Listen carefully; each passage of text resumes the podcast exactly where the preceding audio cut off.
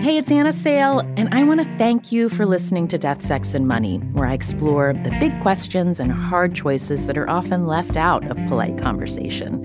You can hear new episodes ad-free every week on Amazon Music, where you can find Death, Sex, and Money and all of your Slate favorites without the ads. Hi, this is Dahlia Lithwick, host of Slate's legal podcast, Amicus. If you're listening to this show, you might be interested in Amicus's live show that we're hosting in Washington, D C on Tuesday, May the fourteenth. My colleague, Mark Joseph Stern, and I will be talking to some amazing guests, including Sherilyn Ifill and a sitting state Supreme Court justice, all about how originalism, a relatively recently invented way of interpreting the Constitution, has taken over the Supreme Court and radically reshaped the law. It's been doctrinal rocket fuel for the conservative legal movement and facilitated the rolling back of abortion rights, the expansion of gun rights, and the obliteration of the separation of church and state. And as another wildly consequential Supreme Court term careers to its end, the court's originalists are on a tear. But there's something you can do about it, and we hope you'll join us in D C on May fourteenth to explore the possible pathways out of the current situation. Go to slate.com slash amicus live for tickets. Hey, it's Anna. I want to let you know that in this episode, I talk with Margot Price about losing a child soon after childbirth. If that's not something you want to listen to right now, you might want to skip this one. I thought, you know, this is like, this is karma and I deserve this, but he doesn't. Uh, my son didn't. This is Death, Sex, and Money. The show from W N Y C about the things we think about a lot and need to talk about more. I'm Anna Sale.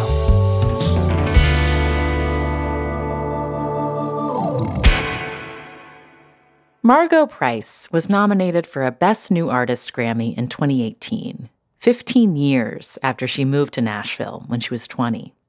This year, Margot turns forty, and her new album starts with the song Bend to the Mountain, where she writes about the jagged path of her musical career and her different personas. They've included a classic country songstress, the female lead of an all-dude rock band, and a solo artist who turns up her own amp. Used to be a lover, queen and a drifter, a cowboy devil, a bride and a boxer, a pilgrim and a thief, but it was me underneath. I just know who I'm not, and that's all right with me, all right. When Margot and I spoke, she was at her home outside Nashville, where she lives with her kids and her husband, musician Jeremy Ivey. It was a rare moment of quiet. Well, my children are at school. Uh-huh. My husband is outside with a chainsaw chopping up a tree that fell in our yard. And I'm just kind of in our little den here. We have a kind of a makeshift recording studio, music room. It's connected to our laundry room, and it's where my cats hang out.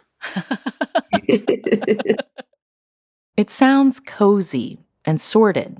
The life of a musician who has made it after years of uncertainty. Like the central question of her memoir, which she called Maybe We'll Make It, has been answered. But this is actually a time of major upheaval for Margot, one of the biggest during her nearly twenty-year relationship with her husband. In large part, she says, because she gave up alcohol two years ago. It's been re- it's been really the most challenging thing that we have went through since we have lost a child. Their child, Ezra, died a few days after he was born. He was a twin. His brother, Judah, is now twelve, and they also have a three-year-old, Ramona. Back when Margot was about Ramona's age, she was going through the first big upheaval of her life. Times they were tough. Growing up at home, my daddy lost the farm when I was two years old. Took a job at the prison, working second shift, and that's the last time I'll let them take what should be his. want to go back to when you were a kid, to another transition, and when you were really little, when your family and your extended family lost the farm that they had worked. Um, how many generations had that farm been in your family? You know, I think my dad would have been the fourth. Margot's family lost their farm in Illinois in the mid nineteen eighties. They couldn't cover their debt payments and keep the farm running. For them, it was a new grain silo they'd had to build with borrowed money. But thousands of farms also went under in the U S during this time, as interest rates went up and the price of major farm crops collapsed. There was just such a sense of shame around it. And um, even now, some of my uncles and uh, some of my family back home, it's like they just prefer that I just shut my mouth and hmm. and not talk about it. Um, and but you know, I, it was always there. It was the elephant in the room for sure, and there were a lot of elephants in the room. It wasn't that wasn't the only thing that it affected. You know, it was. I don't think that. Um, I don't think a lot of their mental health was being taken care of. I think there was um, there was a lot of stuff that was really swept under the rug. And that is kind of still how a lot of my family is today. It's like, just put on a smile and pretend like it's not happening. Just like, what did Kurt Cobain say? A denial. mm-hmm. Mm-hmm. Um, do you think of, like, for your family, was losing the farm and that betrayal by the system, by the bank, did it create a sort of sense of like, screw it, just do what you love and try it, um, because this system isn't built to help people like us succeed? Oh, without a doubt. I think I always say there's a lot of uh, similarities kind of in farming and in being a musician, because it is a path that is kind of paved with uncertainties. But I also saw that you could work your whole life building something and that it could just slip through your hands, you know, within seconds. And I think that that all probably started my um, my distrust and my disdain for um, authority, for the government, for politicians, for all of it.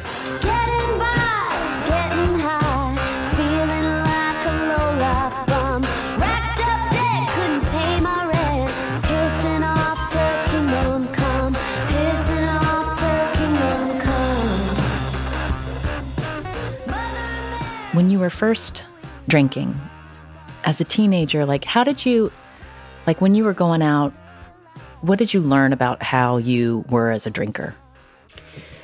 Well, I felt like it was the ultimate rebellion. I did not feel very popular um, many times in my in my youth, and I wanted to, uh, you know, to be well-liked and to be funny. And, but I just loved it. It gave me confidence. It, you know, people would talk about how, how wild I was the night before and, you know, how, how I was, um, this character in a, in a, in a book or in a movie. Oh, a character. Like what, like what kind of character? Like, like fun? Like the one that was sort of like the middle of the action? Kind of like, yeah, being being everybody's entertainment, like uh, a bit of a protagonist where it was like, oh, you never knew what she was going to do. She's, and I started building that um, that persona very young, and so that was why it was incredibly difficult to eradicate from my life, because it was it was just so deeply ingrained in my personality. I had really worked hard to become the bad girl and to, um, you know, I mean, I think even when I go back and I look at my early press cycles, it was always like uh, country badass, American badass. Like, you know, I'm just, I was so tough because I could just hold my own and just keep up with the men. mm-hmm. Uh-huh. Yeah. And at the same time, it's interesting that you think of it as a way of rebelling, because it sounds like um, another thing you, you mentioned in your book is when you started drinking, people commented that you could hold your alcohol like a price, like it was something that was part of your family culture, like your your parents liked to party too. Yeah. Yeah, I think it just, it was something that I'd always kind of seen modeled to me. It's like, if you needed to relax, if you needed to um, blow off steam, then that was the way to do it.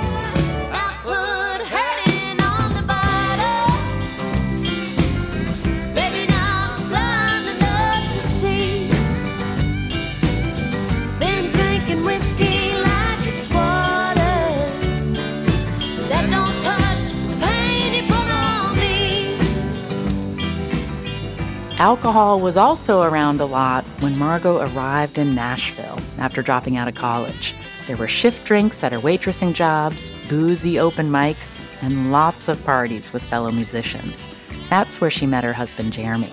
They were both young and pretty new to town, and sparks flew between them romantically and creatively. Oh, it was all the, all the emotions, like, of just, you know, really intense love, but also passion for the same, all the same things. Um, and, you know, a lot of competitiveness as well. Yeah. Yeah. Like, did, what was that like?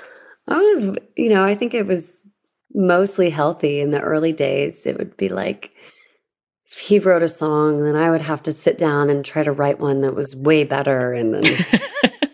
You know, we'd always be like, the ultimate compliment would be like, oh, I'm so jealous. I wish I wrote that song. And um, we definitely, once we started working together more, it was really cool, because it was like, okay, now we have a band. We are teammates. We are like, you know, compatriots. And uh, mm-hmm. we're gonna, it's us against the world. It was just so nice to have have somebody in my corner. Do you think that, like, when you think about the early years of your career, when you both were living hand to mouth, you know, working jobs for wages, then selling all your stuff, then hitting the road, then coming back, um, did it feel in a certain way like that teaming up with him gave you permission to take more risks? Because you both, you had like a partner in living a sort of very tenuous life?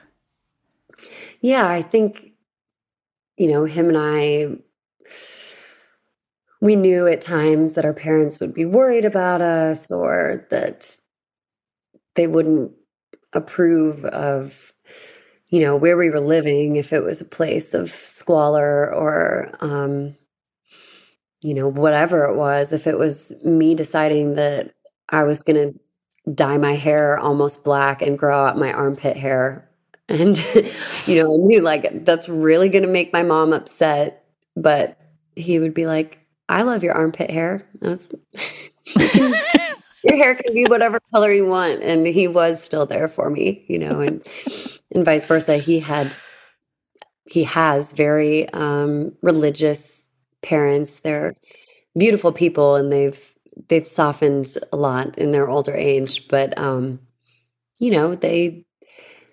they were always kind of coming to preach to us and and tell us, like, we better get right with God or we were going to hell. And we were like, hey, well, at least we're going to hell together.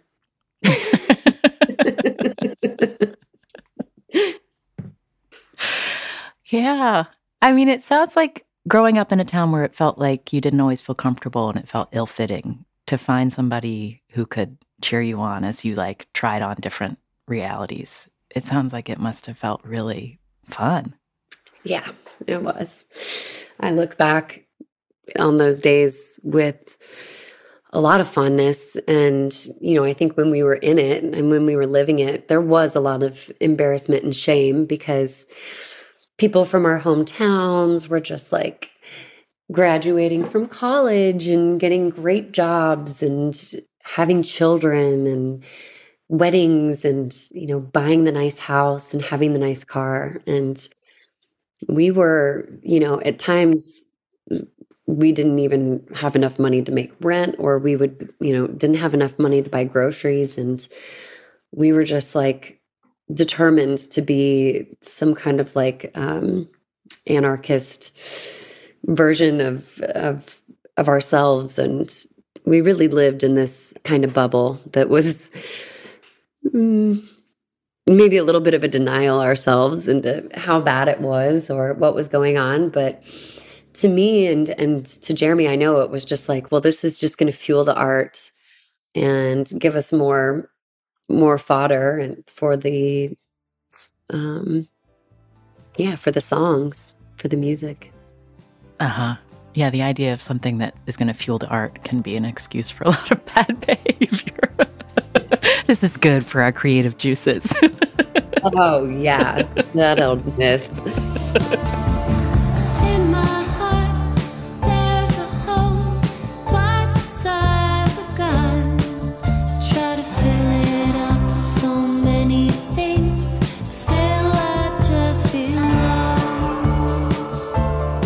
Coming up, Margot talks about the death of her son Ezra, days after she and Jeremy first became parents.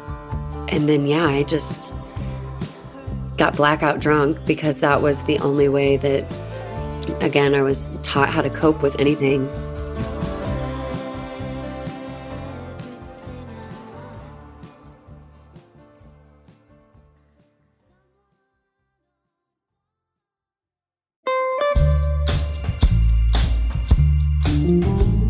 A few weeks ago, we asked you to share your current dilemmas about fear, to tell us about the things that you're afraid of or have been putting off, even though you really want to do them.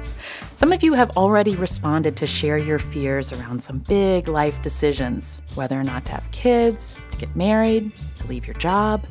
Thank you for sharing these questions, and we'd love to keep hearing from more of you. No fear is too big or too small. Maybe you want to try something new, like running a marathon, but it feels too hard to try. Or maybe you want to go skydiving, even though you're afraid of heights.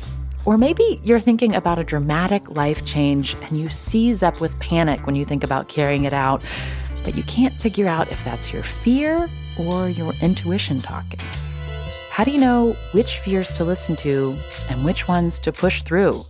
We're putting together a panel of experts to give us advice, and we want to share your stories and questions with them. So record a short voice memo, no more than a few minutes long, and tell us if there's something you're afraid of and if you could use some advice about how to be brave. Email it to us at death sex money at w n y c dot org.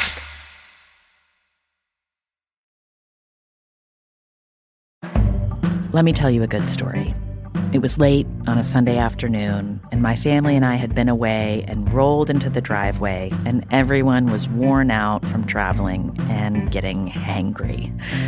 But waiting for us was a solution.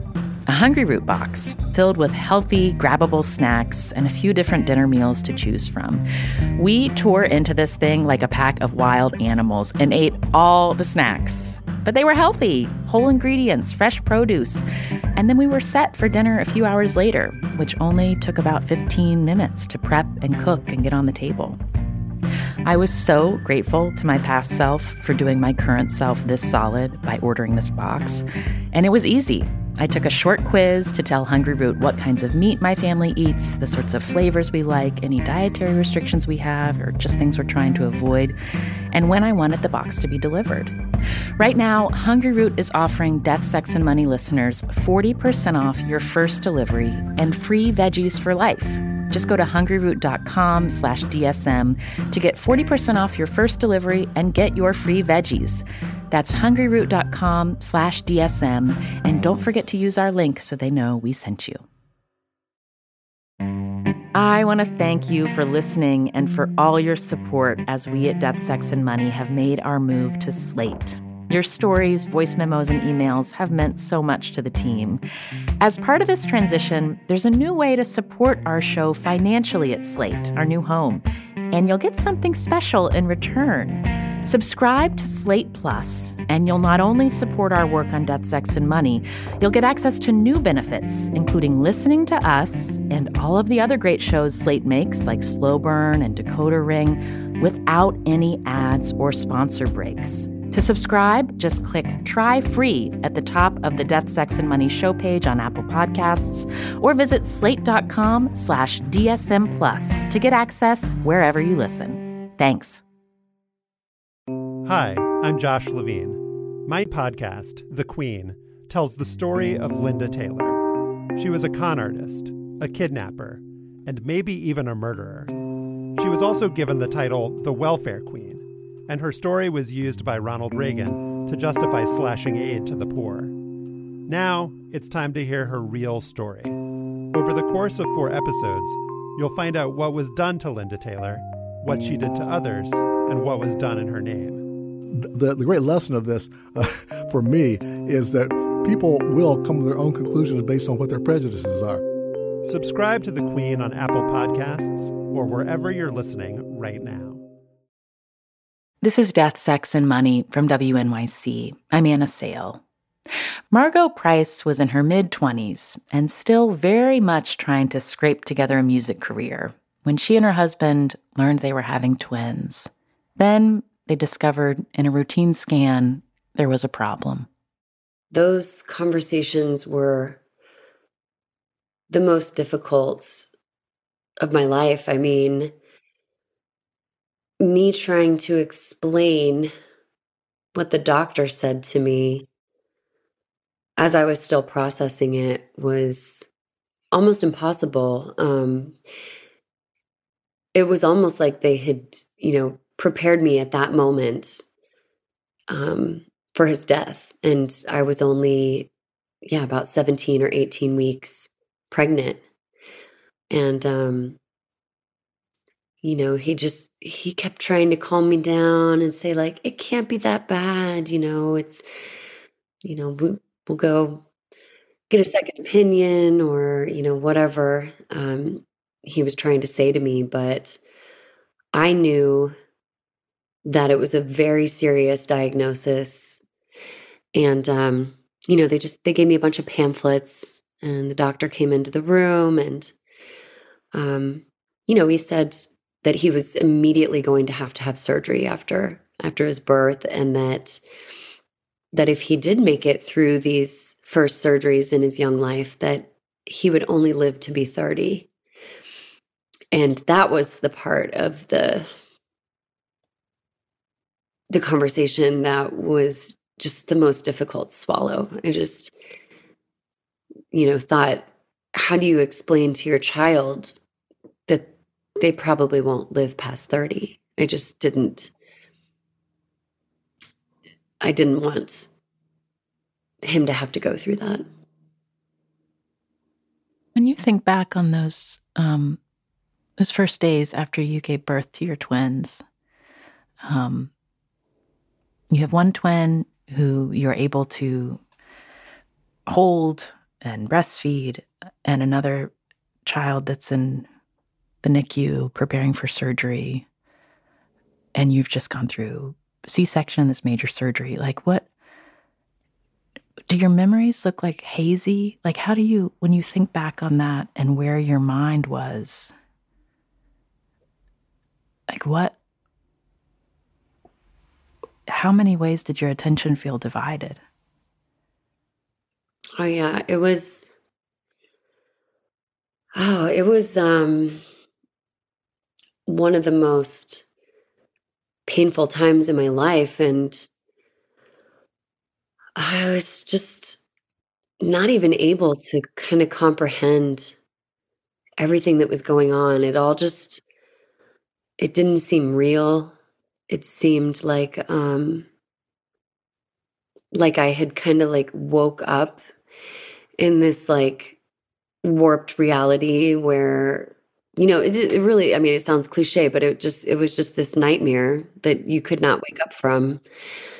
And um, there was a lot of shame and a lot of um, me thinking that it was something that I did, that it was my fault. and that I was being punished. But it was almost just like I was just numb. And then when they told me that he didn't make it through the surgery, um, this was, yeah, eleven, twelve days after, um, that was when I, it was almost like I woke up then, and I, I just could not, um, I just could not cope with anything anymore. And, um, just came back to the house, and my sisters took care of, um, of our surviving son, and just absolutely, um, just, you know, wanted to shut everything off. It was just, it was just too hard. And, and then that was, yeah, just the, the start of kind of pushing everything aside and not going to therapy, because only damaged, crazy people went to therapy. Wait, who taught you that? Oh, just society. My Everyone. Family, my small town. Yeah. Everybody. Yeah. So I, I wish that I would have dealt with things in real time, but I was nowhere near capable. I just didn't have the tools. Catastrophe that is yours and mine. They say it takes time to become timeless. Time is all I've got this time.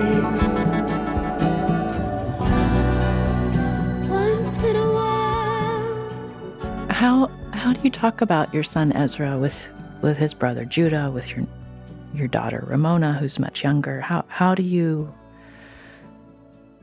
how do you talk about that as a family?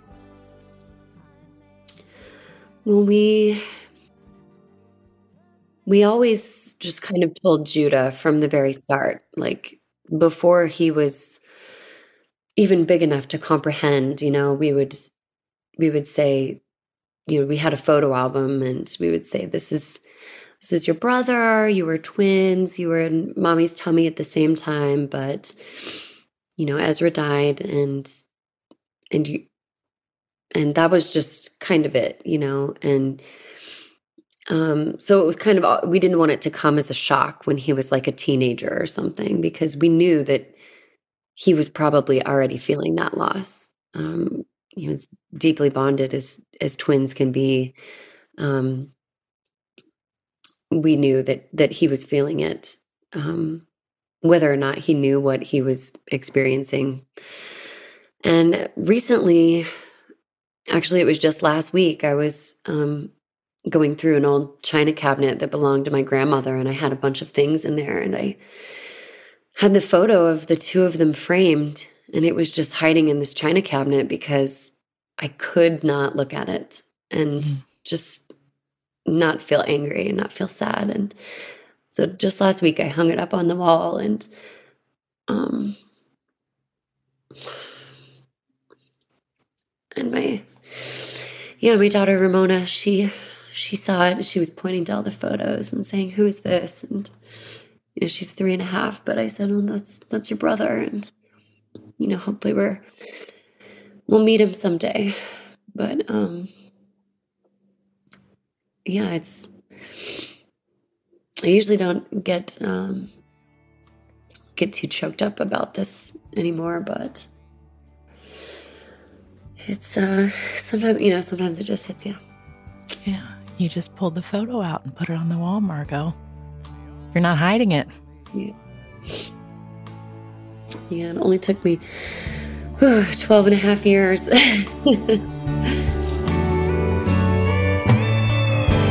Won't you tell me how long must I pay all these dues? Won't you tell me it's when I'm learning to lose?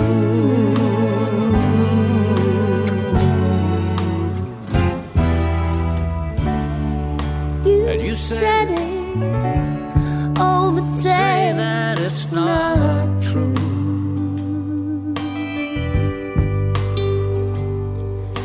It's when, when it really learned to.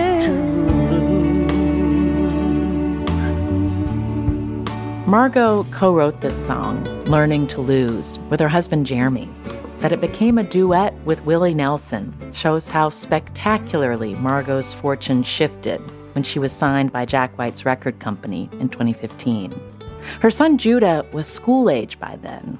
Before that, there were years of patching together gigs, rent money, and crash pads on the road. For a lot of that time, Margot and Jeremy played in a band together called Buffalo Clover, until Margot started sleeping with their guitar player, who was also married.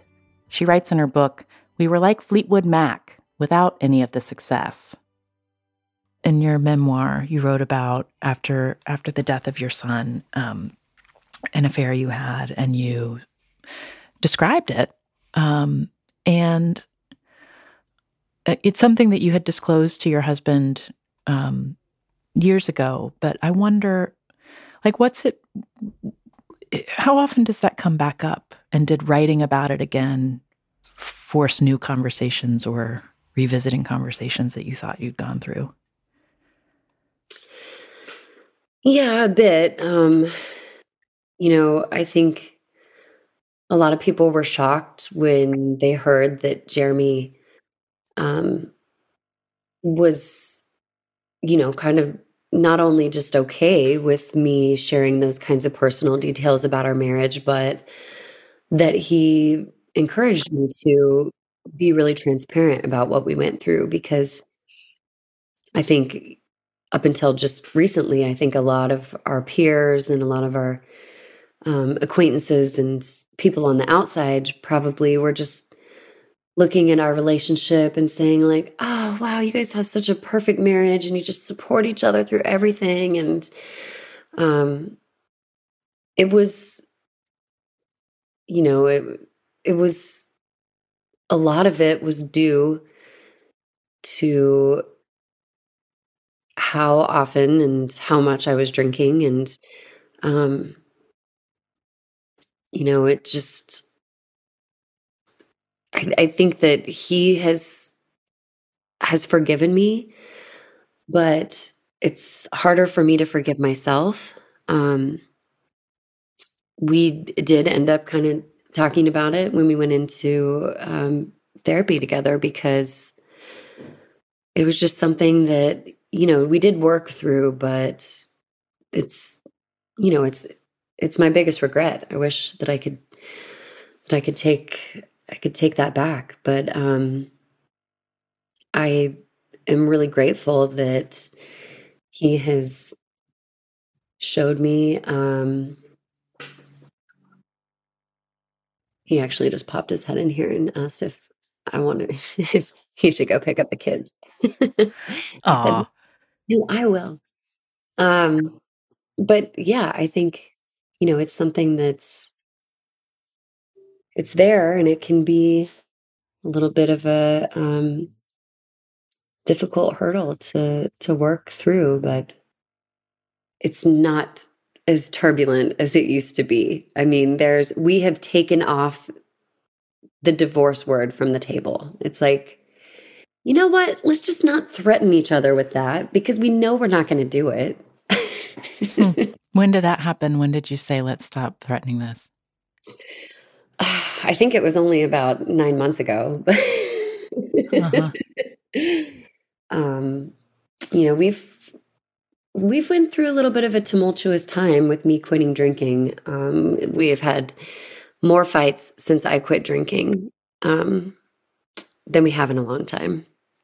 Uh-huh. It's, uh, I mean, you know, friendships have dissolved. There's people that I used to spend time with that I just don't anymore. And um, and then there's other people that I've kept my friendships with, and and they still drink. And it doesn't feel weird because, well, I, A, I don't, uh, I don't live with them. I don't sleep with them. um, so with, yeah, I think with Jeremy and I, it's just that we are so used to doing every single thing together.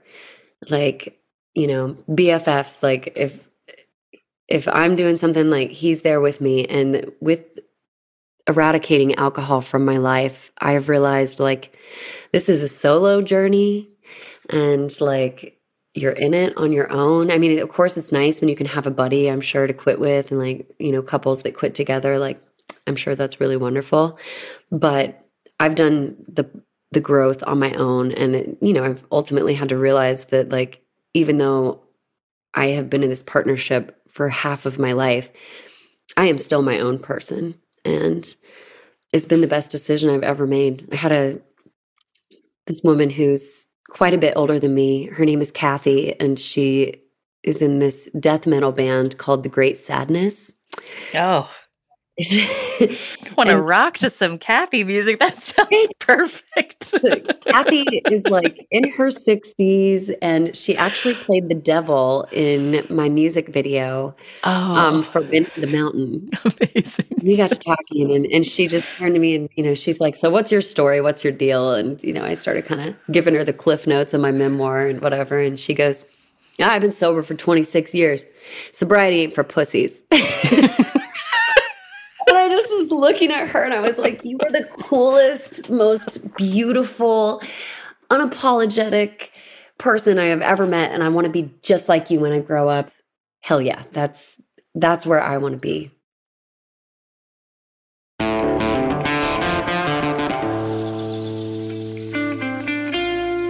That's Margot Price. Her latest album is called Strays, and her memoir is titled Maybe We'll Make It. You can see a list of all of her songs that you heard in this episode on our website at death sex money dot org. Death, Sex, and Money is a listener-supported production of W N Y C Studios in New York. This episode was produced by Andrew Dunn. The rest of our team is Afi Yellowduke, Zoe Azoulay, Liliana Maria Percy-Ruiz, and Lindsay Foster-Thomas. Our intern is Baze Hohen. The Reverend John Delore and Steve Lewis wrote our theme music. I'm on Instagram at Anna Sale Pics, that's P I C S, and the show is at Death Sex Money on Twitter, Facebook, and Instagram. Thank you to Molly McCullough from Baltimore, Maryland, for being a member of Death, Sex, and Money and supporting us with a monthly donation. Join Molly and support what we do here by going to death sex money dot org slash donate. And speaking of money, Margot's now on the board of Farm Aid, the group Willie Nelson and others started during the eighties farm crisis to support families like Margot's who were losing their farms. She and Willie have become friends and play together a lot, and she's nonchalant about it. In a way, I would not be. On my wall, I have a lot of family pictures, you know, all happy photos. It's like both of my kids sitting on Willie Nelson's lap. and that That's a good one. Yeah. How, how large is it? Does it take up a whole wall? I'm Anna Sale, and this is Death, Sex, and Money from W N Y C.